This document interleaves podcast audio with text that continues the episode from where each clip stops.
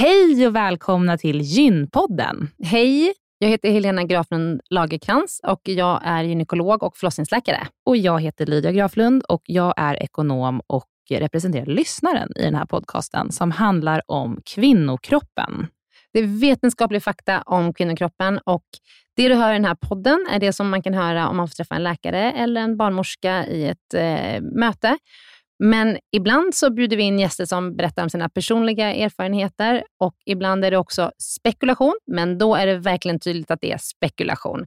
Annars är grunden för den här podden vetenskaplig fakta om kvinnokroppen. Så är det. Hoppas att ni vill lyssna. Välkomna. Välkomna.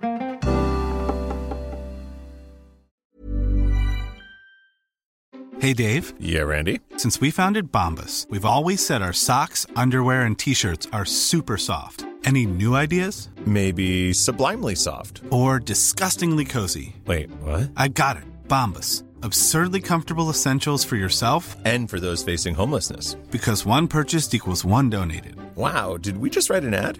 Yes. Bombas. Big comfort for everyone. Go to bombas.com slash ACAST and use code ACAST for 20% off your first purchase. Den här veckans avsnitt av Gynpodden är sponsrad av Ester Care. Och Helena, det är ju det bolaget, vårdbolaget, som du och jag har varit med och startat, där vi erbjuder digitala vårdmöten med specialister inom kvinnovård. Precis. Och vi vet att det är väldigt mycket vårdpersonal som lyssnar på Gynpodden, vilket vi är jätteglada för. Och vi behöver alltid fler gynekologer till SDKR. Så därför vill vi nu göra en shout-out till alla er som lyssnar där ute som vill vara med och förändra svensk kvinnovård. Vi söker specialister inom gynekologi, men också ST-läkare som har kommit en bit in i sin ST och som vill arbeta digitalt eh, med handledning på, hos oss på SDKR. Och precis som det är för våra patienter som kan söka vård hos oss, det vill säga att de kan bo vart som helst i landet eftersom vi är digitala. Om man laddar ner appen och så bokar man ett vårdmöte, så kan ju även läkaren bo vart som helst i landet eller flytta under tiden man jobbar hos oss. Det är ju väldigt, väldigt flexibelt eftersom eh, man jobbar hemifrån. Och Jag tänker att det måste ju också vara helt underbart att som läkare kunna arbeta hemifrån och planera sin egen tid några dagar i veckan. Ja, verkligen.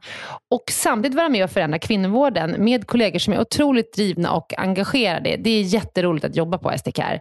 Och jag tycker att det här är en häftig grej som vi gör just nu, att vi erbjuder gyn, äh, gynvård i hela landet. Och vilka är de vanligaste patientmötena du tar, Helena? Ja, men det är ju klimakteriet, eh, PMS, eh, mensbesvär. Och det är ju såklart eh, ärenden och eh, diagnoser som går att hantera digitalt. Men vi remitterar också vidare när det behövs Mm. Eh, och tar labbprover när det behövs Mm. och så vidare. Mm. Så gå in på sdcare.com, klicka på jobba hos oss i menyn för att läsa mer och skicka in en ansökan. Tack så mycket. Tack och välkomna. Jag tror att många känner som jag just nu en stor sorg för vad som händer i Ukraina Eh, att man känner att man vill på något sätt kunna hjälpa till, men kanske inte vet exakt hur. Ett tips från oss på Gynpodden är att bidra till flyktingarna som lämnar Ukraina just nu, vilket man kan göra via UNHCR, som är FNs flyktingorgan. Eh, krisen drabbar både barn och familjer och liv och säkerhet är i fara. Och UNHCR är på plats. Så man kan bidra med eh, olika typer av summor som, som kommer att hjälpa människorna som är på flykt just nu. Ett eh, exempel är 370 kronor räcker till ett akut nödpaket som räddar eh, livet på människor som eh, är i en akut situation idag. Och eh, om man bidrar till UNHCR så dubblas din gåva av Akelius Foundation. Så gå in på unhcr.se och eh, bidra helt enkelt. Tack. Du lyssnar på en podd från Perfect Day. Hej och välkomna till Gympodden. Hej. Hej. Jag heter Helena. Och jag heter Lydia. Och eh, ja, vi tänker att vi ska köra en eh, omgång två på hormoner idag. Ja, vi brukar ju fråga du brukar fråga mig Mm. hur jag mår. Så idag Okej, frågar jag dig, hur mår du Helena? Jo, jag mår bra, men Mm. jag har jobbat väldigt mycket natt Mm. senaste tiden, så att jag Mm. känner mig lite överkörd. För Jag nu är det ju fattar. dag och min kropp är inställd på något helt annat. Ah, Så, jag känner mig, så att om jag är lite edgy idag, då vet du då vet Lydia. vi varför. Och alla ni lyssnare vet att det är för att jag inte har sovit på jättelänge. Är det sant? Men nu ska, efter det här så ska jag faktiskt hem och sova. ja. Nu ska vi prata om hormoner. Ja. Och det, vi får ju in så mycket frågor om hormoner hela Mm. tiden. Det- Vilka, var- är ju ett så eh, omtalat område, Mm. skulle jag vilja påstå. Mm. Det känns som att det finns ytterligheter som är väldigt tydliga här. Och Mm. Jag skulle gärna vilja prata om dem idag. Mm. och därför har vi bjudit hit en expert. Mm. Hilde Löfqvist. Välkommen. Tack så mycket. Eh, Hilde, du är, du är ju faktiskt hormonexpert. Eh, nej, Du har skrivit en bok som heter Hormonkarusellen, som jag har läst och lärt mig så mycket om hormoner. Även fast jag är läkare, så tycker jag att jag har lärt mig mycket av den. Och du är ju gynekolog Ja, och eh, arbetat ute på olika sjukhus, men just nu arbetar du på en privat mottagning här i Stockholm. ja det är Nja. Inte, inte riktigt så. Nej, berätta. Nej. Alltså jag, eh, ja, om jag ska säga från början, jag är ju från Österrike Mm. och eh, har dock gjort all min läke, eh, ja, tid här i Sverige. Mm. Alltså både från AT till sjukhus och, och eh, gynekolog sedan när jag var färdig. Och sen i Katrineholm. Jag har faktiskt haft en mottagning där i 26 år som öppenvårdsgynekolog. Så jag har inte varit på jour, tack och lov, okej. på jättemånga år. Men är Och du sen- kvar där nu? Nej, för Nej. fem år sedan flyttade jag till Stockholm Ja. och är på Civita Care. Gyn Stockholm. Det är på Sankt Göran. Mm. Och det är en öppenvårdsmottagning också. Inte privat helt. Alltså Nej. det är ju, man kommer ju dit med vanlig eh, ja, En vanlig regionstaxa. Ja, Mm, taxa, Just ja. det. Mm. Så eh, eh, nu kommer, väl- nu kommer folk googla på dig och boka tid hos Oj. dig efter det här. Vänta lite, jag måste ju säga att officiellt har jag gått i pension, därför är jag så pass gammal. Mm. Men eh, jag... Eh, Du ja. kan podda på heltid helt enkelt. Ja, precis. Perfekt. Jag har börjat en ny karriär faktiskt. Mm. Jag har en hemsida som heter eh, hil- drhilde.se Mm. och vi poddar faktiskt också, min kompis Lina Hallergård och jag. Mm. Och det är Dr. Hilde-podden, så vi ger oss in i den här digitala världen. Det är Mm. något helt nytt och Välkommen. spännande. Ja, det är spännande. Ja. Men det är ju en möjlighet att faktiskt eh, få komma ut med sitt, sin kunskap. Du besitter ju så mycket kunskap. Att komma ut med sin kunskap och sin erfarenhet på ett sätt På ett Som- mycket bredare sätt. på ett brett sätt. Ja, Ja. så det Ja. tycker vi är superbra. Ja, min kunskap är ju egentligen eh, just det här med erfarenhet från tusentals patienter som jag har Mm. träffat i Mm. olika åldrar. Mm, Och det är mm. kvinnor förstås. Och på sistone, alltså kan man säga de sista fem åren, har det blivit mer och mer klimakteriet. Mm. Och varför det? Därför jag är intresserad mig så mycket just för dessa frågor. Mm. Och sen till slut resulterade det i en svensk bok. Mm. Men nu har jag också skrivit en på tyska om samma ämne och eh, i januari kommer det ut en bok på engelska just om Just om klimakteriet. Mm. Och eh, ja, det att fördjupa sig är ju ganska spännande. Ja, det är det. Mm. Men din bok heter Hormonkarusellen och jag kan verkligen Exakt. rekommendera den till kvinnor som inte är förbi klimakteriet än. Man lär sig väldigt mycket om sin kropp och vad som, vad som kan hända och varför man kan reagera på olika sätt när man går igenom den tiden. Men du, nu kör vi igång. Ja. Mm. Dagens avsnitt. Yes.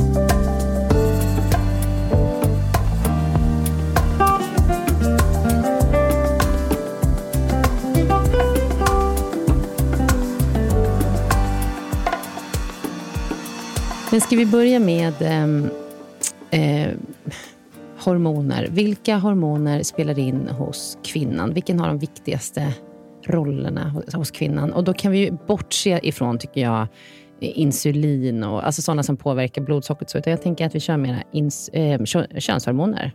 Mm. Ja, precis. Det är ju det vi eh, ja, arbetar med på vår mottagning. Alltså Mm. Alla påverkningar av hormoner hela Mm. tiden.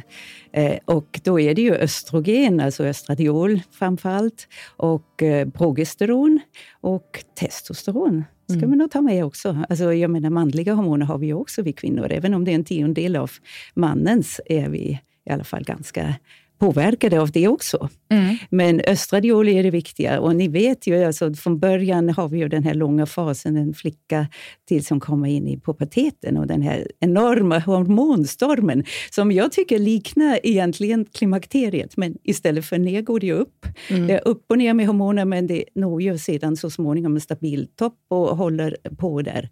Men vi har den långa livscykeln, skulle jag säga, från ja, puberteten fram till menopausen och eh, sen eh, blir det ju lugnare.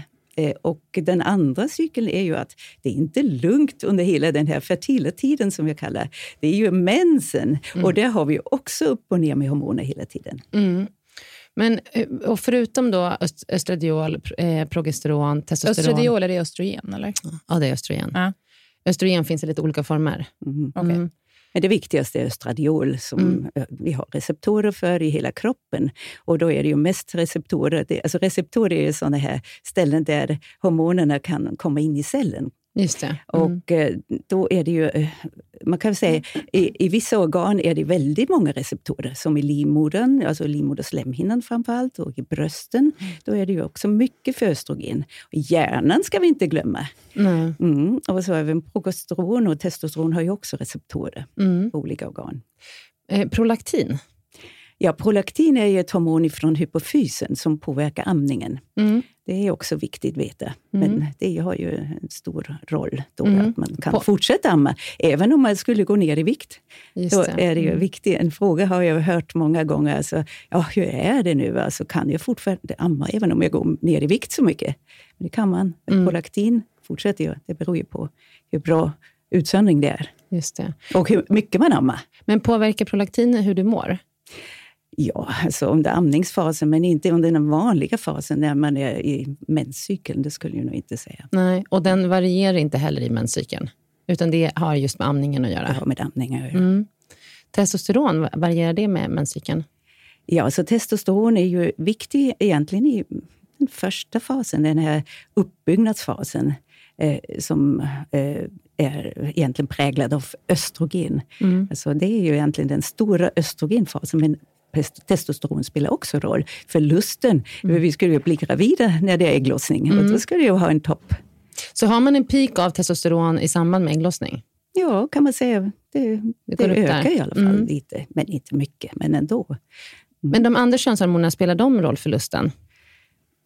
Ja, Jag- alltså östrogen har säkert betydelse, eh, väl östradiol, alltså, om, Mm. utan slemhinnor, utan eh, må, välmåendet och eh, utan att man har eh, just det här med eh, hjärnan som är så viktig eh, med östrogen, det att man eh, har eh, de här transmittorer. Alltså det, det är ju så här, det finns ju mycket mer idag. Man pratar om serotonin, dopamin, allt det, allt det här påverkas ju också av östrogen. Mm. Så att det är viktigt med eh, sånt eh, att eh, östrogen och progesteron och testosteron måste vara i samspel och i en hormonbalans. Just det. Mm.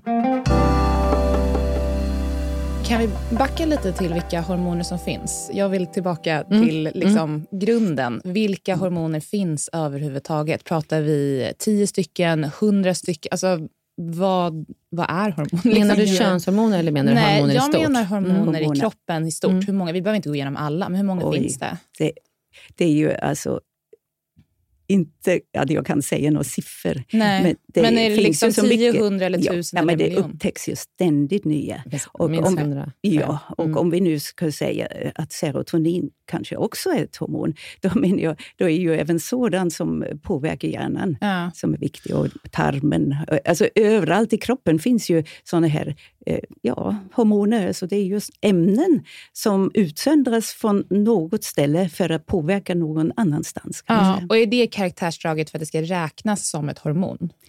ja, det Ja. skulle jag vilja säga. Precis. Hormoner produceras på ett ställe och har påverkan något på ett annat plats. Det Ja. tror jag. Om jag Mm. minns rätt från läkarprogrammet så är det definitionen av hormon. För vi Mm. pratade lite om prostaglandin Prostaglandiner. igår och Mm. då sa du att det inte är ett hormon till exempel. Nej. Nej. Det är inte ett hormon skulle jag vilja Mm. säga. Hilde, vad håller du, håller du med om prostaglandiner? Är det ett hormon? Oj. ja. Prostaglandiner är inte ett hormon eh, by de definition, tror jag inte. Nej, okej. Det ska jag googla på direkt. Ja, alltså vi, har ju, det är ju viktigt för, för det med smärtor och sånt här förstås. Men eh, nu pratar vi ju om könshormoner och eh, där har vi ju kvinnan med östradiol och testosteron och progesteron. Sen har vi naturligtvis amningshormoner som vi sa och sen finns ju väldigt, väldigt mycket mer mm. i hela kroppen. Men det finns ju två hormoner som eh, också är en, på topp i början av ens liv och sen går de ner. Till exempel tillväxthormon Mm. Och eh, Det är ju alltså ett hormon som är naturligtvis för att man ska växa. Mm. Man ska inte växa till en jätte. och så har vi också melatonin. Det är ju det här hormonet som ger oss sömn. Just det. Och det är också något som är störst egentligen, eller mest utpräglad mm. i kroppen när man är ung. Mm. Och det går ner med åldern. Så man behöver sova mindre eller man har svårare att somna när man blir äldre? Eller vad betyder det? Man har mindre melatonin, men det är ju inte bara melatonin som påverkar sömnen förstås. Nej. Men, men det kanske är en anledning till att äldre sover sämre, att ja. man har mindre melatonin. Mm. Ja, mm. precis. Ja. Nu har jag googlat prostaglandin. Det är ett hormonliknande ämne, ah, står det här. Okay. Men, så att det, är inte, det räknas inte som ett hormon som jag har lärt mig, men mm. mm. Det, det är inte kanske så jätteviktigt vad jag har lärt mig om det. ja, sen har vi mm. hela den stora familjen alltså med hormoner som påverkar livsviktiga eh, eh, funktioner i kroppen, som eh, insulin och eh, kortisol. Det är två typiska mm. hormoner mm. som alla pratar om. Mm. mm. Adrenalin. Ja. Ett hormon. Mm. Anledningen till varför jag frågar om prostaglandin mm. är ju för att eh, jag lyssnade på en, en annan podcast mm. eh, häromdagen och de säger att eh, ja, men det finns i, i mycket omega-6, som nötter och sånt till exempel. Och att de säger att det påverkar smärtcentrumet i hjärnan som kan leda till att man får mer smärta, smärta vid mens. Om man eh, äter mycket nötter? Ja, men precis. Eh, och vi kommer ju komma in lite på det, hormoner kopplat till kost och hela den liksom, debatten, diskussionen som pågår. Mm. Och det var därför jag frågade om det är ett hormon ens. Mm, jag förstår. Mm. Nej, det är inte ett hormon. Nej. Leptin, är det ett hormon? Ja, just det. Allt det här med ett, eh, mättnadskänslan, mm. mättnadshormonet. Mm. Mm. Leptin, precis. Det utsöndras när man äter och man känner sig mätt. Och jag vet att det pågick i varje fall forskning, jag vet inte om, om det har om det avstannat lite, med leptin som ett, eh, som ett piller som skulle göra att man gick ner i vikt. Så att man tog det här leptin och då blev man mätt och då åt man mindre. Visst var det så? Ja, alltså leptin, det, det är ju ändå viktigt att eh, man måste vara förnuftig med mm. kosten. Mm. Och där kommer vi kanske in i, mm. i lite mer mm. hur, hur man ska hålla kosten på rätt sätt, mm. så att eh, man lever sunt. Mm. Precis, vi kommer komma in på jättemycket frågor som eh, handlar om just hormoner, men jag, jag, tycker att det är jätteintressant med eh, det du jobbar mycket med, alltså förklimakteriet. Det, när det börjar komma in, och också som glider in i klimakteriet, men man börjar få liksom de här eh, svängningarna i hormonhalterna och att de påverkar oss väldigt mycket. Kan inte du, eh, ska vi börja med att du berättar lite om vad kvinnor söker för hos dig? Vad är det för symptom man har? Ja, alltså nu har jag ju mer eller mindre en, en eh, klimakteriemottagning. Mm. Det har blivit så. Det är spännande. Och jag träffar naturligtvis också yngre kvinnor i 30-årsåldern även kanske ännu yngre, mm. men inte så ofta. Men de i 30-årsåldern har ju oftast andra problem, som till exempel att inte bli gravid, eller att äh, inte vilja vara gravid, eller äh, äh, att ha blödningar och ha flytningar. Ja, det här är öppenvårdsgynekologens patienter. Mm. och sedan kommer de ju alltså med PMS och sådana besvär. Mm. Och eh, så småningom är det ju den här flytande övergången, 40-årsåldern. Tänk om man söker och inte har någon mens och så kommer man på oj, du är för, i för tidig menopaus. Mm. Och det är verkligen ett trauma om man eh, kommer så tidigt in i det här. Mm. Och då är det ju under 40, eh, eller kring 40, om mm. man redan då är i menopaus. Mm. Då är det för tidig POI, som det heter. så. Mm. Men då, då har vi ju eh, hela den här paletten, men det här med eh, förklimakteriet, som du kallar mm. eh, Jag tycker det är ett modeuttryck, det finns bara på svenska. Mm. Eh, på engelska är det premenopaus, men det är ju hela den här fasen före menopausen. Mm. Så det är svårt att definiera. Och Problemet med det här är ju att det är så smygande. Mm. Alltså, symptomen kommer så smygande och du vet det inte. Du märker det inte. Du kanske inte mår så bra, men du har ju så mycket annat som eh, påverkar dig. Många bollar i luften och barn hemma och ja, yrke, allt möjligt. Och som du, jourer, Mm. kan man tänka sig. Alltså, det är så eh, väldigt mycket som påverkar ens mående. Mm. Kommer vi inte på att det är hormoner kanske. Nej. Men, och vad är det man känner? Vad är det man upplever? Man känner sig, jag har träffat en del sådana patienter. Många säger att de känner sig nedstämda Ja. och lite trötta och lite ledsna. Känner Ja. du igen det? Oh ja, oh ja. Det är, alltså, mående det är ju en, en väldigt viktig sak. Och eh, där är det ju så att eh, det är inte så lätt att eh, tolka allting. Det ena är ju alltså att en fysisk undersökning, eh, då menar jag en gynekologisk undersökning, det är ju där man ser hur slemhinnan fungerar, hur livmodern ser ut, hur äggstockarna ser ut, hur många folliklar, alltså sådana äggblåsor de fortfarande har, eh, hur sannolikt det är att den här kvinnan skulle kunna bli gravid. Eller om hon har preventivmedel, då är det naturligtvis lite annorlunda, då är det ju påverkat. Men då menar jag, där har vi som gynekolog ändå en möjlighet att se eh, ungefär i vilket stadium den här kvinnan befinner sig i. Sen har vi eh, det andra, att hon mår inte bra. Och eh, det är ju det här subtila. Vad är då eh, ett välbefinnande? Det är ju alltid paletten från den här sårbarheten som man kan prata om eh, till att det verkligen är en djup depression. Eh, Jag kanske skulle vilja nämna detta, det här window of vulnerability, som det heter i, i forskning. Eh, och eh, det har ju skrivits mycket artiklar om detta. Att det är eh, alltså en samsjuklighet av eh, depressioner, eller ja, dåligt mående, riktigt psykiska sjukdomar. Just i den här känsliga fasen. Och det är just innan det allt har lugnat ner sig. Alltså egentligen perimenopausen, det är kanske inte förklimakteriet, alltså vad man kallar förklimakteriet. Det är så tidigt kanske, eh, men det kommer ju mer och mer, därför det påverkar mer och mer. Och Men man kanske fortfarande har regelbunden mens Ja, och det är all- därför som man inte kommer ja. på det. Ja, att det har med det precis. att göra. Det här psykiska måendet, det träffar jag många kvinnor med. Eh, Och där har vi två olika sätt hur man kan ta reda på.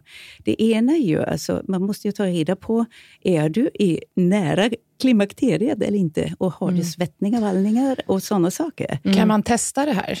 Att man Ja. testar eh, hormonnivåer? jag, jag skulle nog inte testa hormonnivåer. Jag skulle- prata med kvinnan först.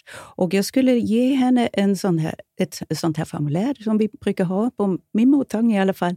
Det heter eh, Menopause Rating Scale. För då tar man reda på först eh, svettningar, vallningar, sömnstörningar och sen kommer hela det här paketet med psykiskt mående. Depression, oro, ångest, eh, koncentrationssvårigheter, allt det. Sen kommer de fysiska eh, frågor också. Alltså, fysiskt är ju då, har du urinvägsbesvär, alltså kanske eh, urininkontinens eller sånt, eller torra slemhinnor, det kan ju tyda på lite lägre hormonhalt redan, eller muskel och ledbesvär och sexlusten. Där har vi det. Men att ta tester, jag vet att många vill göra det idag, för att man känner att man får lite svart på vitt då, Ja. hur hormonnivån ser ut. Gör ni det?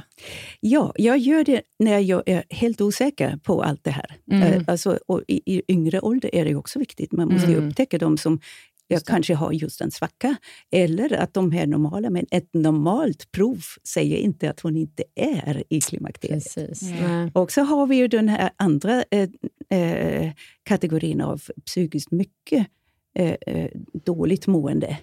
Eh, då har vi ju eh, så, eh, sådana verktyg som eh, den här Montgomery eh, eh, depressionsskalan, där, där man alltså tar reda på sinnesstämning, oro, ångest, eh, sömn.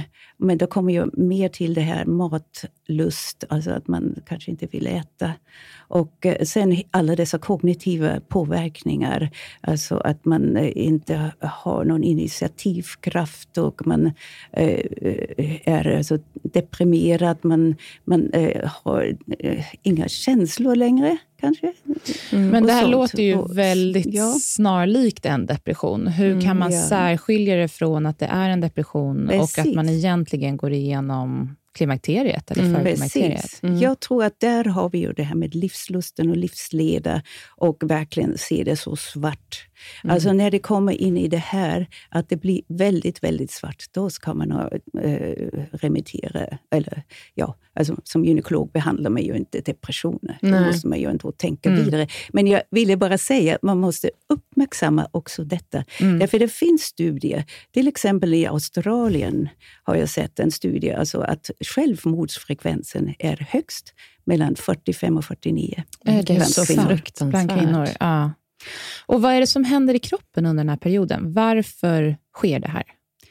Vi vet ju vad som händer i- i kroppen i, i, liksom, i stora termer, men exakt vad är det som gör att man får så psykiskt dåligt mående? Ja, alltså det är ju naturligtvis en kombination av väldigt många faktorer. Mm. Hur man har det i livet, hur, vilket stöd man har och sen naturligtvis alltså hur man är skapt själv. Alltså är man en eh, väldigt resistent person, då, klart, då klarar man ju ganska mycket kanske. Mm. Ja, men det Men- låter som att det är ett Mm. tillstånd, att Ja. någonting händer där och då som Ja. påverkar ditt psykiska välmående. Vad är det? Ja, alltså det är en obalans. Jag skulle nog ändå säga att eh, om man pratar om hormoner, då är det ju äggstockarna. Mm. Äggstockarna de åldras tyvärr. Och då är det ju det första som åldrar, det, alltså jag menar, det första som sviktar är progesteron. Och då kan det bli en obalans mellan progesteron och det här ändå väldigt fungerande östrogen Ja. som går upp och ner. Och då blir det lite kortare perioder, kanske alltså mensperioder, blödningar kan bli oregelbundna och eh, det blir kanske mer rikliga blödningar. Och där kan vi väldigt väl behandla med progesteron eller progesteronliknande preparat. Mm. Och många vill ha en hormonspiral.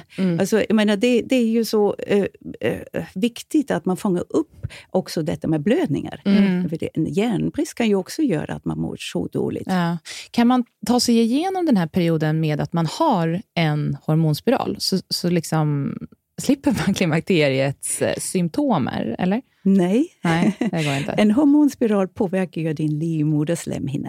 Ja. Och den gör att du inte blöder så mycket längre, eller kanske inte alls. Men eh, den har ju inte så mycket funktioner i övrigt. Eh, så den, den gör ju inte att äggstockarna far upp och ner. Den är Eh, så- fantastisk för att påverka blödningsmönstret. Ja, Ja, så det men är den det. påverkar inte progesteronet som är problemet här. Nej, den påverkar inte östrogenet som är problemet. Ja, och Var det inte progesteron? jo, men pro- progesteronet sjunker, ja. men östrogenet fortsätter, men det går väldigt mycket upp och ner.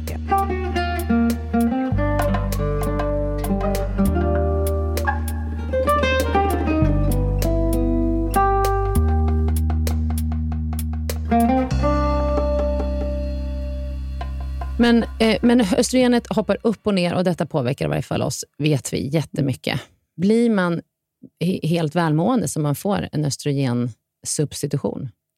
Ja, så nu måste du ju veta om du har en brist på östrogen eller Mm. inte. Mm. Och eh, det är ju det som jag säger, upp och ner. Och sen kommer du ju närmare närmare den fas, det som heter menopaus. Mm. Alltså, har du en hormonspiral vet du inte att du är i menopaus. För då har du kanske ingen mens alls. Eh, Men eh, då är det ju alltså att eh, östrogen inte produceras från äggstocken längre.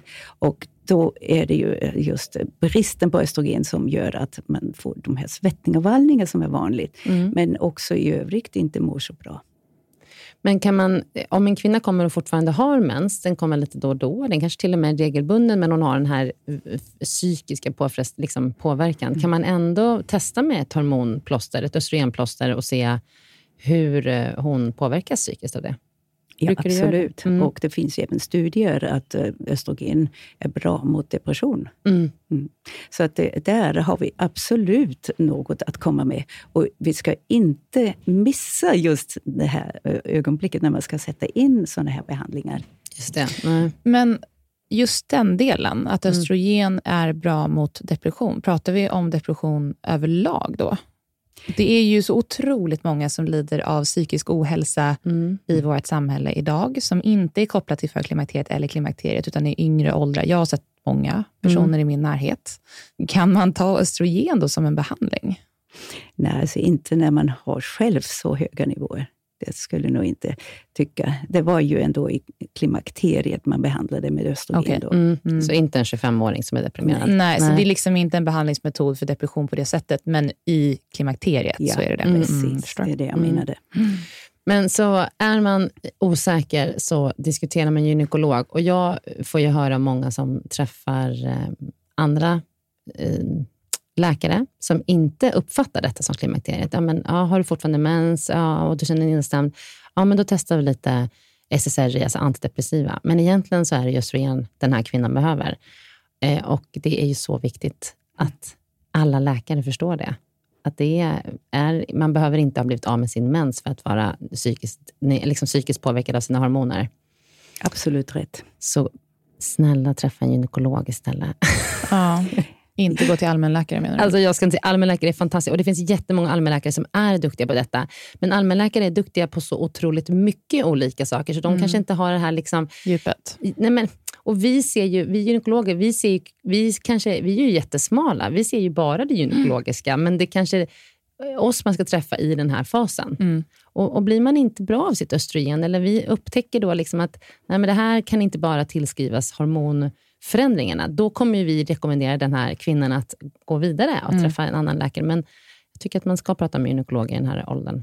Jag tror ändå att allmänläkare är bra. Därför Mm. en allmänläkare kan ju eh, utesluta andra sjukdomar som Mm. vi inte är så duktiga på. Nej, som till exempel sköld- sköldkörtelhormoner. Mm. Det, alltså, det kan ju vara en, en underfunktion av sköldkörteln eller en överfunktion av sköldkörteln. Mm. Det är ett väldigt viktigt hormon. Mm. Där, där har vi alltså, eller flera hormoner egentligen, sköldkörtelhormoner ska Mm. man ju säga. Mm. Men eh, sen har, har ju allmänläkaren också en, en annan blick på det här med eh, hjärt-kärlsjukdomar och, och andra övriga sjukdomar som kan påverka en, även i sådana unga åldrar Mm. mellan 40 och 50. 50 Mm, Okej, så u- men det ena behöver inte utesluta det andra, så träffa både en allmänläkare och en gynekolog. Va? Ja, jag, tror, jag tror att det är så att gynekologer... sjukhuskostnader nu, Ja. Helena. Jag tror vi gynekologer måste bli duktigare på att ha lite mer allmän syn på hälsa i övrigt. Mm. Och eh, allmänläkare bör, koncentrera sig lite mer på klimakteriet också. Mm, Ja. Just det, bra sammanfattat. Men du, när jag, jag har ju läst din bok nu, Window of Opportunity. Heter det så? Ja. Vad är det? Där har vi ett annat window. Ja. Först hade vi det här med vulnerability, Ja. alltså med sårbarhet. Och här har vi nu möjligheternas. Mm. Och det är ju väldigt fint. Eh, det har präglats av några eh, amerikanska professorer efter den här enorma stormen som vi hade då eh, 2002 och eh, några år efter det, eh, där hormonerna plötsligt svartmålades. Mm. Det har jag också skrivit om, alltså att den här stora amerikanska studien som ja, släpptes och eh, avbröts därför man såg för mycket sjukdomar alltså eh, med en hormonbehandling som amerikanerna hade. Alltså, det är ju mycket att prata om, men alltså, Mm. det har ni kanske hört i andra poddar. Vi pratade lite om det också med Angelica Lindén Hirschberg. Ja. Mm. Då menar jag, och där i eh, eh, följden av detta gjorde man naturligtvis omvärderingar av den här studien. Och Mm. då kom de fram, oj, om man alltså då tittar på den här yngre gruppen, alltså mellan 50 och 60 då i så fall, alltså strax efter menopausen och behandlar med hormoner, har man möjligheter att förebygga hjärt-kärlsjukdomar Mhm. och eh, Mm. eh, benskörhet och demens och allt möjligt. Alltså att man mår så mycket bättre om man tar det. Mm. När jag läste din bok då kände jag nästan så här, alla kvinnor ska ha lite östrogen. Alltså, eh, inte i hur länge som helst, men i fyra, fem, två, eller två, tre, fyra, fem år. Under klimakterieåren. under klimakterieåren Mm. för att förebygga demens, benskörhet, hjärt-kärlsjukdomar. Eh, förutom alla klimakteriebesvär som man kan drabbas av. Mm. Eh, finns, det, finns det någon sanning i det? Ja, absolut. Mm. Alltså forskarna är ju eniga om detta. Mm. Men nej, det är naturligtvis så att man eh, helst skulle ju vara frisk när man startar en behandling. Ja. Därför då kan man ju hålla cellerna lite yngre under längre tid. Mm. Därför man tillför dem, alltså just de ämnen, just hormoner då, som Mm. östrogen är det ju handlar om Mm. mest, eh, som de är vana vid och har fun- fungerat bra. Som för att det skulle vidga sig, blodkärlet ska ju vidga sig, det ska inte bli stelt eh, till exempel. Mm. Och, och slemhinnan ska ju vara väl uppbyggt och inte bli torr. Mm. och hjärnan ska behöva ha sitt.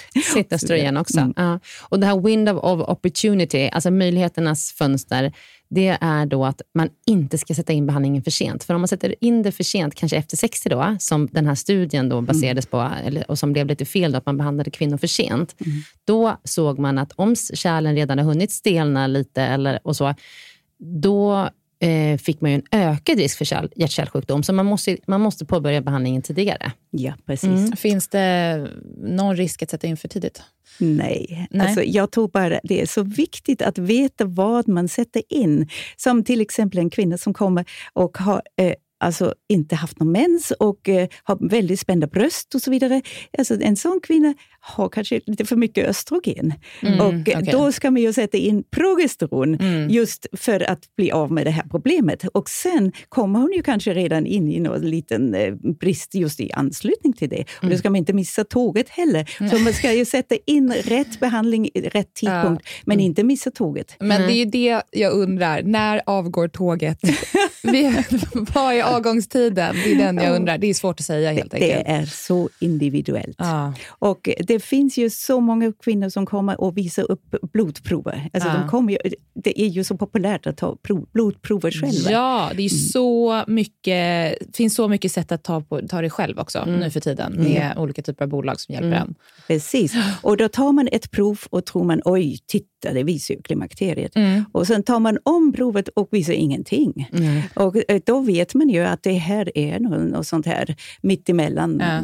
Alltså man måste ha två prover med såna här alltså, hormoner, FSH heter det ju, Ja. och östradiol helst, eh, i följd. Och Ja. helst i anslutning till mensen, alltså på femte dagen. Eller Men det är det jag tänker, att man kanske behöver ta det över tid för att Ja. se hur det förändras. Så Ja, att man kan det är följa. en trend. Ja, och du kan inte sätta in för tidigt, alltså, men i så fall får du ju lite biverkningar och, och då väntar du lite till. Men Ja. alltså, det är ju inte fel att sätta in östradiol, det är inget farligt. Nej. Nej. Det är Och- bättre att stå på perrongen och vänta på tåget och hoppa på det innan Hoppa det på går. det innan det går istället för att bara stå där och vinka. men, men Hilda, eh, du förespråkar plåster, östrogenplåster. Ja, alltså det här är ju eh, med eh, transdermal behandling, alltså genom huden, har ju vissa fördelar. Nämligen, eh, det går ju från huden direkt in i blodbanan, det här östradiolet, och kommer ju till just de här organen där det behövs. Och eh, som vi har pratat om, det är en mättnad av receptorer, alltså det, det behövs verkligen mycket. Och då har du det direkt, men om du sväljer en tablett, då går det ju genom mag-tarmkanalen och sen tas det upp där till levern och i levern måste det sättas igång, alltså med olika enzymsystem och eh, metaboliseras som det heter, alltså omsättas då tills det här äntligen kommer ut i blodbanan. Så det måste ju vara högre mängder och eh, en lite mer eh, omständlig process och sätta igång andra eh, eh, enzymsystem som kanske inte är så gynnsamt just det här med ett blodpropp och så vidare. Eller högt blodtryck. Men det är ju, alltså jag måste ju säga, det gäller ju egentligen mest sådana här kvinnor som redan från början har lite svårigheter. Alltså som till exempel haft diabetes, högt blodtryck eller överviktiga, eh, sköldkörtelstörningar, andra mediciner. Alltså där levern redan måste jobba lite, eller hur? Och då är det ju bättre att undvika det och ge det genom eh, huden direkt. Ever catch yourself eating the same flavorless dinner three days in a row? Dreaming of something better? Well, HelloFresh is your guilt-free dream come true, baby. It's me, Kiki Palmer. Let's wake up those taste buds with hot, juicy pecan-crusted chicken or garlic butter shrimp scampi. Mm. Hello Fresh. Stop dreaming of all the delicious possibilities and dig in at HelloFresh.com. Let's get this dinner party started. Since 2013, Bombas has donated over 100 million socks, underwear, and t shirts to those facing homelessness.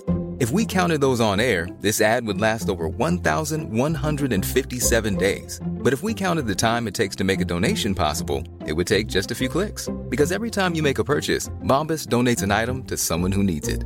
Go to bombas.com slash ACAST and use code ACAST for 20% off your first purchase. That's bombas.com slash ACAST, code ACAST. Den här veckan så är Gynpoddens avsnitt sponsrat av hemsidan mittpreventivmedel.se som är en informationshemsida gjord av Bayer. Mm. Och vi har pratat om den tidigare i avsnitt eh, om att eh, det finns olika tester du kan ta, eller det finns ett test du kan ta. Du kan också gå in och jämföra olika preventivmedelsmetoder för att se vilka som är bäst för dig och du mm. kan titta på en film där mm. du kan förbereda dig inför att du ska träffa barnmorska eller gynekolog och skaffa ett preventivmedel.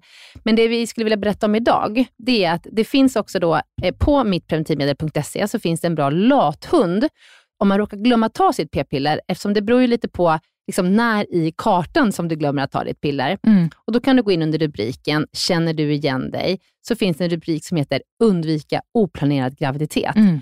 Och Där är listat sådana här saker då som kan hända. Att mensen är sen, du har glömt att ta p-pillret, behov av akut p-piller och kondomen gick sönder. Mm. Ja, du vet Lydia, olika saker som kan hända mm. som ändå gör att man blir sjukt orolig och behöver få information om vad som kan hända.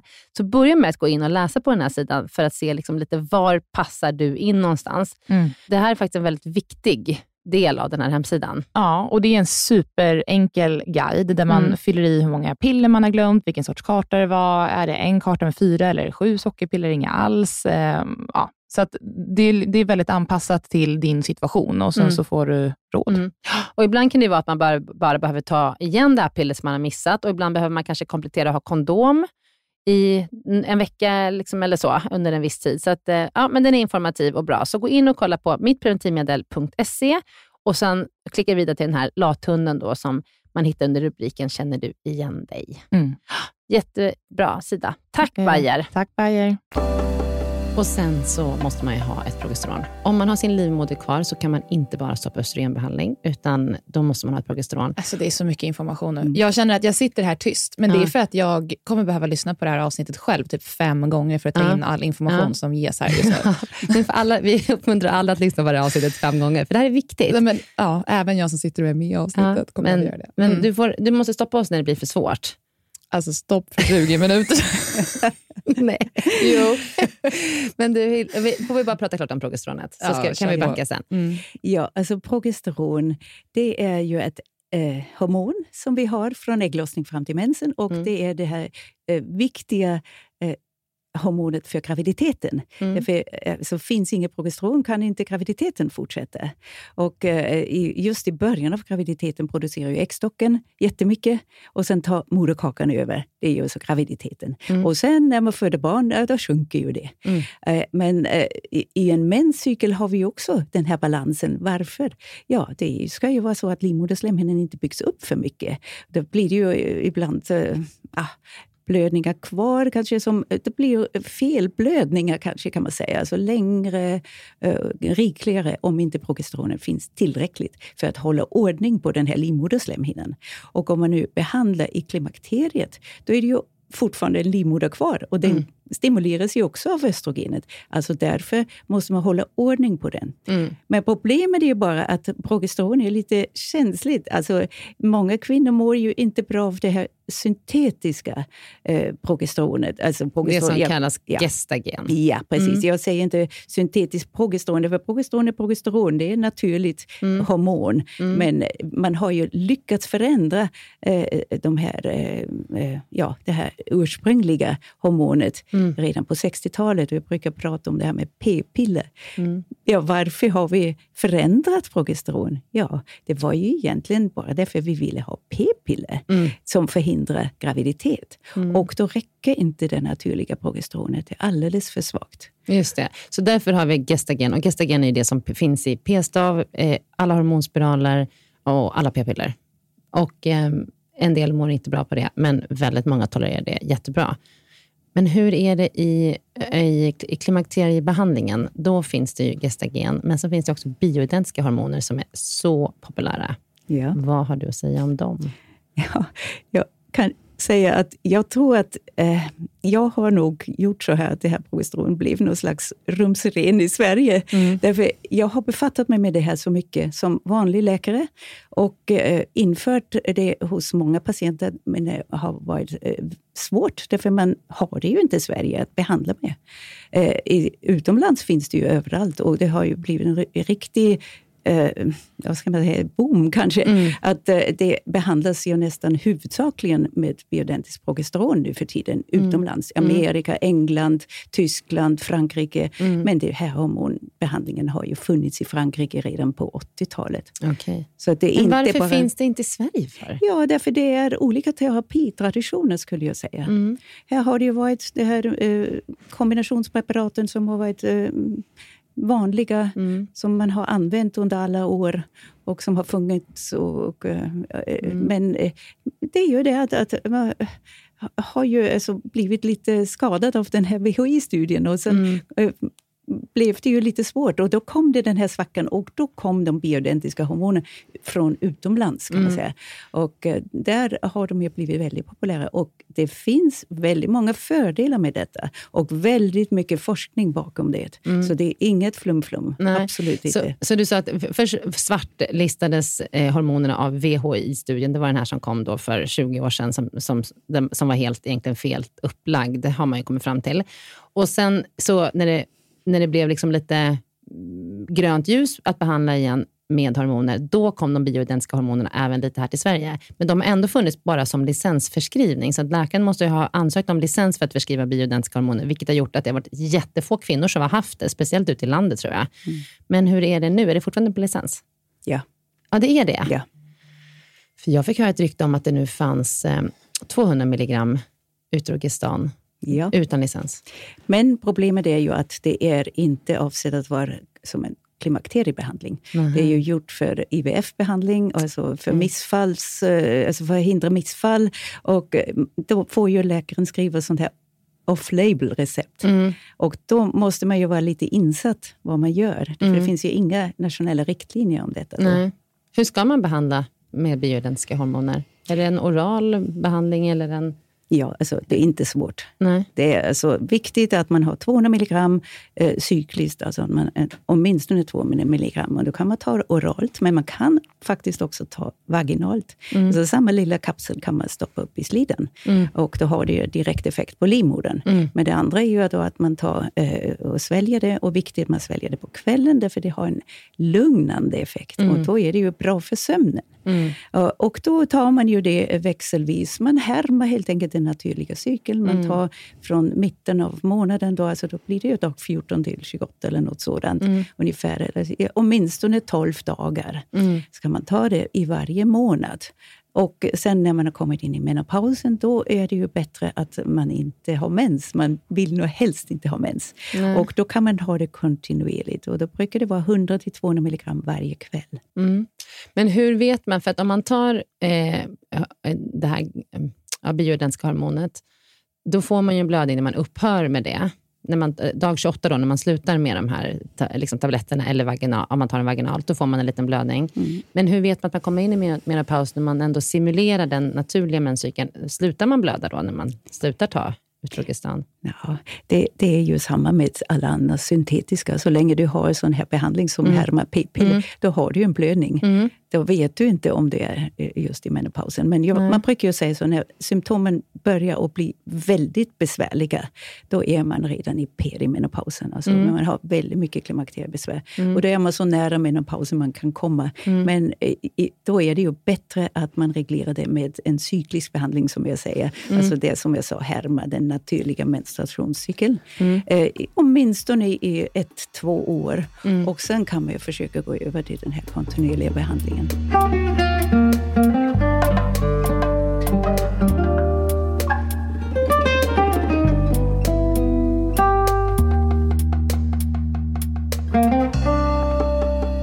Nu vill jag prata om preventivmedel och hormoner. Okej. För nu har jag varit tyst i 20 minuter och låtit dig prata den här, i hela det här avsnittet. Okej, sorry. Nu har jag två områden jag vill prata om. Okej. Det ena är, eh, som jag tror många undrar över, eller som det också påstås kanske från andra håll, att preventivmedel stör vår naturliga hormonbalans. Stämmer det? Ja, alltså vår, naturens kanske.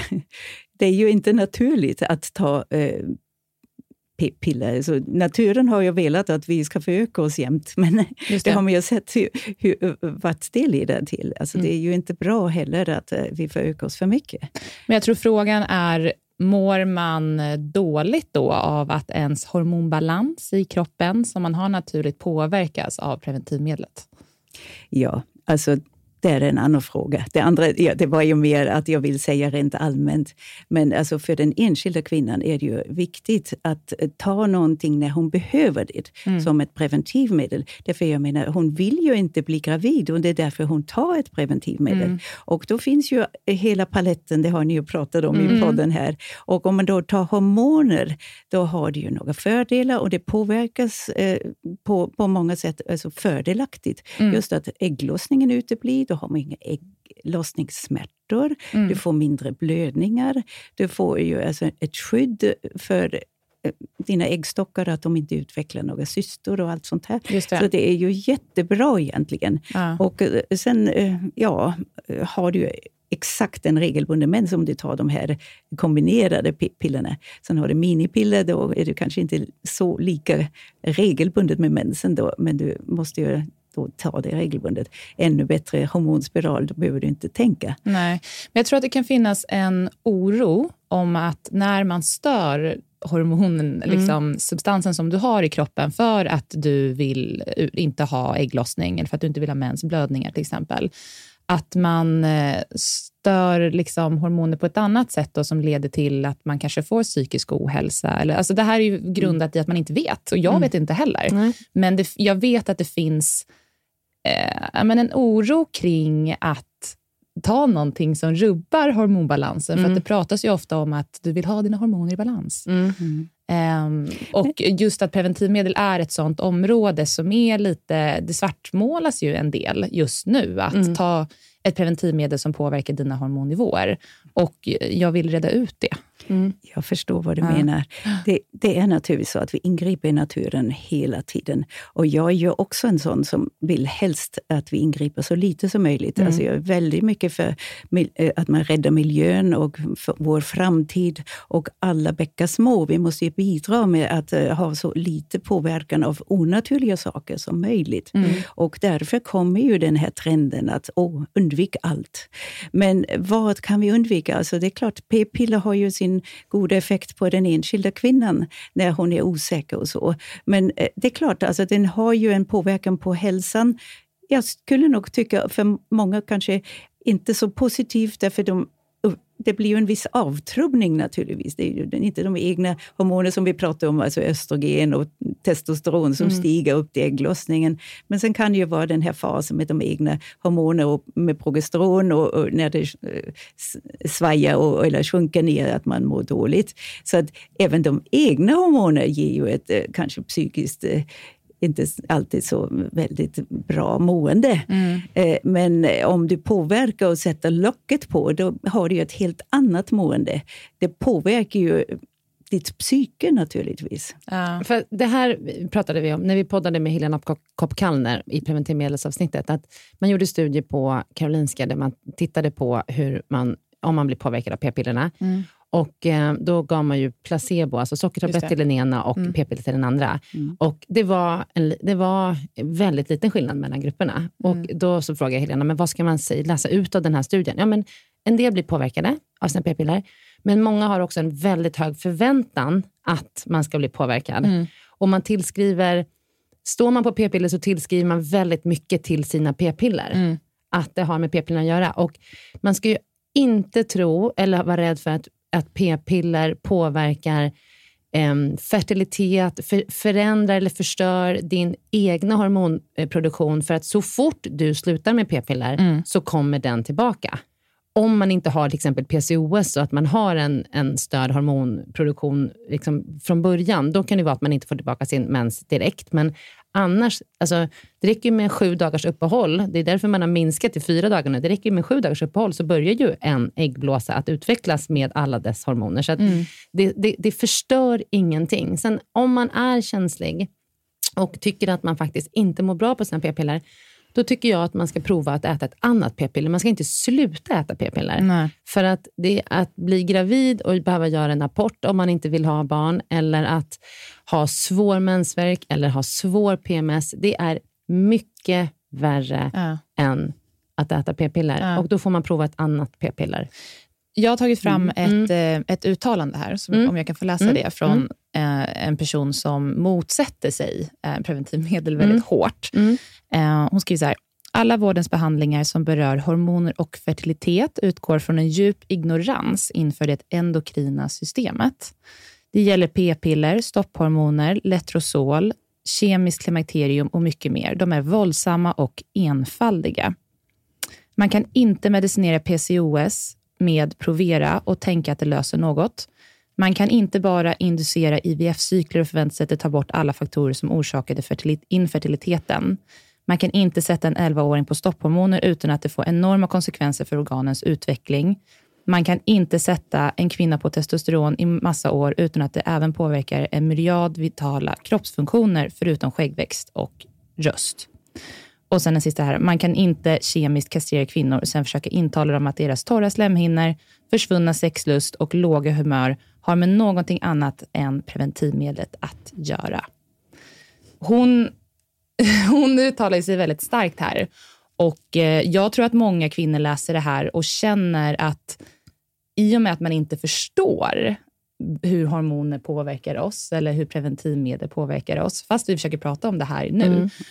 så, så tänker man att det här kanske stämmer på något sätt. Kan, Hilde, kan inte du berätta hur du tänker kring det här uttalandet?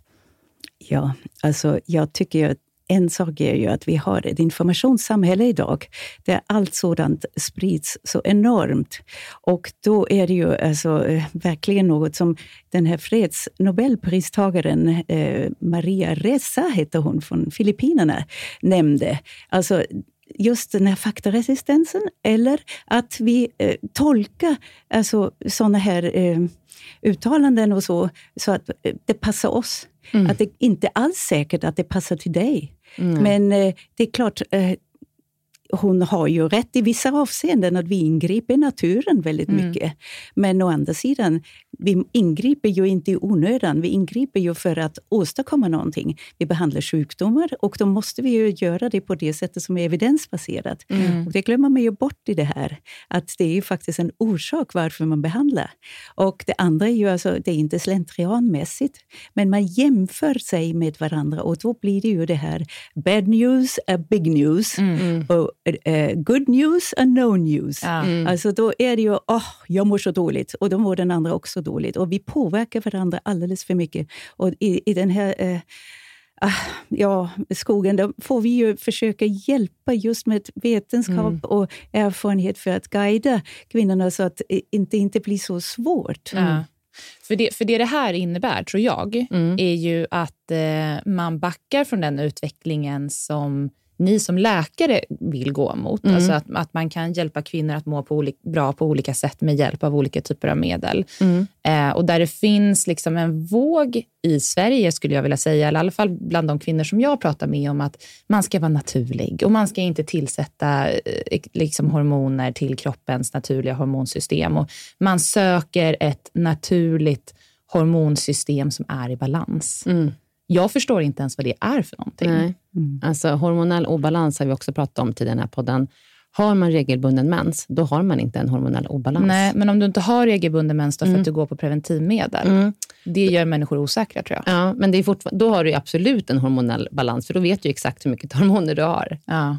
Det är ju så. Ja. Nej, men det psykiska måendet, det ha- har ju allt med det psykiska måendet att göra. Ja. Att där tycker jag, det ska vi ju se. Alltså, allt det här som eh, folk tittar på, alltså det är så jättemycket naturligtvis som påverkar oss inom internet och Instagram och Facebook och eh, grupper här och där och hur gör du och så vidare. Och, och, och sen eh, har man ju dessutom sin familj, sin karriär, karriär och allt det här och vänner. Alltså, det är väldigt, väldigt mycket mer påverkan idag i det här samhället vi lever i. Och ungdomarna, eh, ja, vad ska de gå efter? Ja, men De ska leta efter egen information idag. Precis, och det är det som händer här. Och Då är det ju många som uttalar sig på sociala medier som eh, inte kanske har vetenskaplig bakgrund eller är läkare. Och Sen så pratar jag med dig, Helena, och så säger du någonting helt annat. Och Mycket av det vi pratar om i podden här, i och med att vi har läkare som är här och, och poddar med oss, ehm, ja, men säger ju annat än det som trendar på sociala medier. Den informationen som trendar på sociala medier. Alltså, jag, nu Det här är svårt att Nu förhålla ska jag sig sticka till. ut hakan lite och Ja. säga att jag tror att sociala medier är en jättestor källa till psykisk ohälsa. Alltså den här desinformationen som sprids, att man sätter kvinnor i, i kemisk, eller man kemiskt kastrerar kvinnor för att man, sätter, för att man behöver p-piller eller alla såna hemska påståenden. Det är livsfarligt. Och Ja. kvinnor som inte mår bra eller behöver, alltså, som inte mår bra man inte, av sin ägglossning, till exempel endometrios, svår menssmärta, PMS och allt vad det kan vara. Att säga att man kemiskt kastrerar dem när man sätter in dem på en behandling, jag tycker, det, alltså, jag, jag tycker det, borde, det borde förbjudas på internet. Det Mm. är fruktansvärt och jag, tycker, jag skulle så gärna vilja se källorna till de här påståendena. Och Jag blir så upprörd och jag blir ledsen för alla, framförallt unga kvinnor, som har svårt att skilja på vad som är fake news och vad som bara är att man försöker få följare på Instagram. Eh, jag tycker det är fruktansvärt. Eh, och jag tycker. För det här att, gör ju till och med mig förvirrad, Mm. som ändå sitter med här, här med er läkare och har dig Mm. som är läkarsyrra och jag pratar ju med dig varenda dag. Mm. Eh, men men man, man, ja, man blir Mm. ju liksom, jaha. och, och det här, är- det här, det du, gäller, du sa liksom? det här med eh, att man sätter 11-åringar på, vad, vad, sa, vad skrev du? Att, vad sa du? Att hon, alltså, man sätter 11-åringar på hormonell behandling. Jag har aldrig hört en 11-åring som står på p-piller. Någonsin. Har du hört det, Hilda? jag tror inte att det var på p-piller. Låt mig Ja, men, man behandlar på något sätt. Alltså, men det är ju det att jag, jag säger vi måste Mm. skilja på medicinska. Stopphormoner. Ja, Mm. men medicinska behandlingar är ju viktiga. På grund, vi, vi sätter ju inte in utan anledning. Nej, Nej. Så det är ju läkekonsten. Ja. exakt.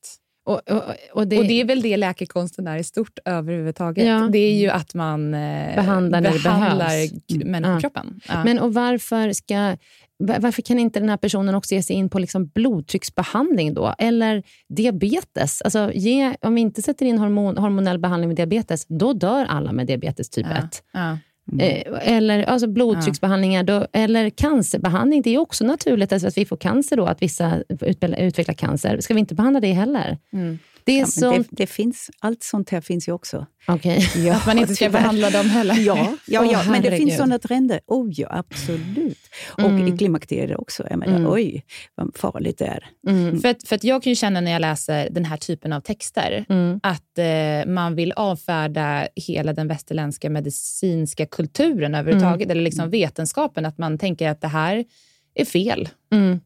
Men, men får jag bara säga en sak till och sen ska du få svara. Men det jag också tänker på när jag läser såna här saker, det är att eftersom det här är underbyggt av noll evidens, det finns ingen vetenskap bakom som stödjer det här. Man behöver liksom inte an, eh, förhålla sig till sådana saker, utan man kan med väldigt eh, liksom, eh, så här, konsekvent säga bara att det här är farligt för alla. Medan när Hilde som är en expert på det här sitter och säger så här, ja men det här är individuellt, jag kan inte säga att det är på ett sätt för alla människor, då blir det lite svårare att ta till sig. Ja. Istället för, och då tänker man så här, åh det här verkar osäkert, hon verkar kanske inte riktigt eh, vara säker på sin sak. Medan då de här på sociala medier säger, så här funkar det för alla. Ja. Men man måste ju förstå att alla vi människor är biologiskt olika. Alltså, Hilde har rätt, så är det.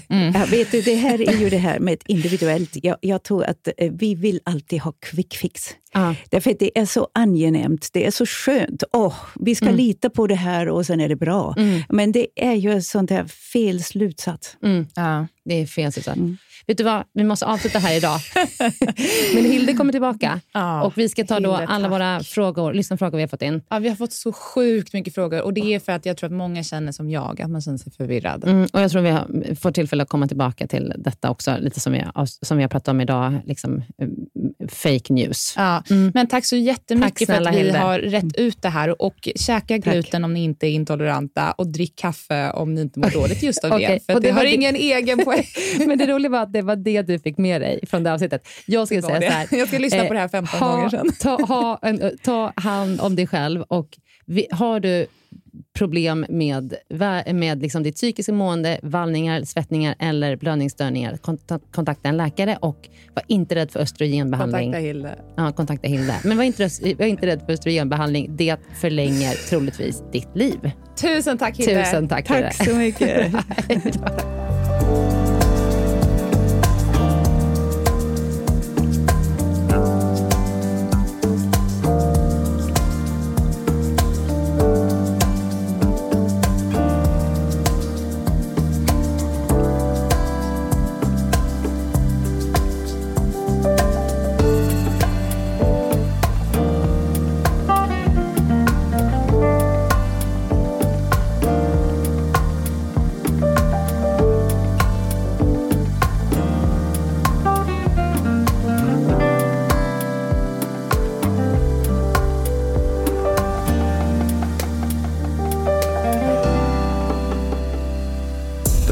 podcasten är producerad av Perfect Day Media.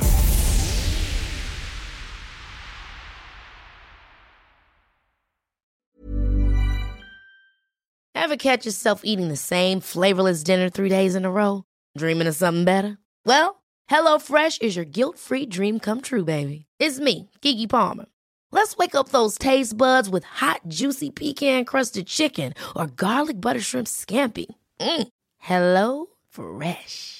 Stop dreaming of all the delicious possibilities and dig in at HelloFresh.com.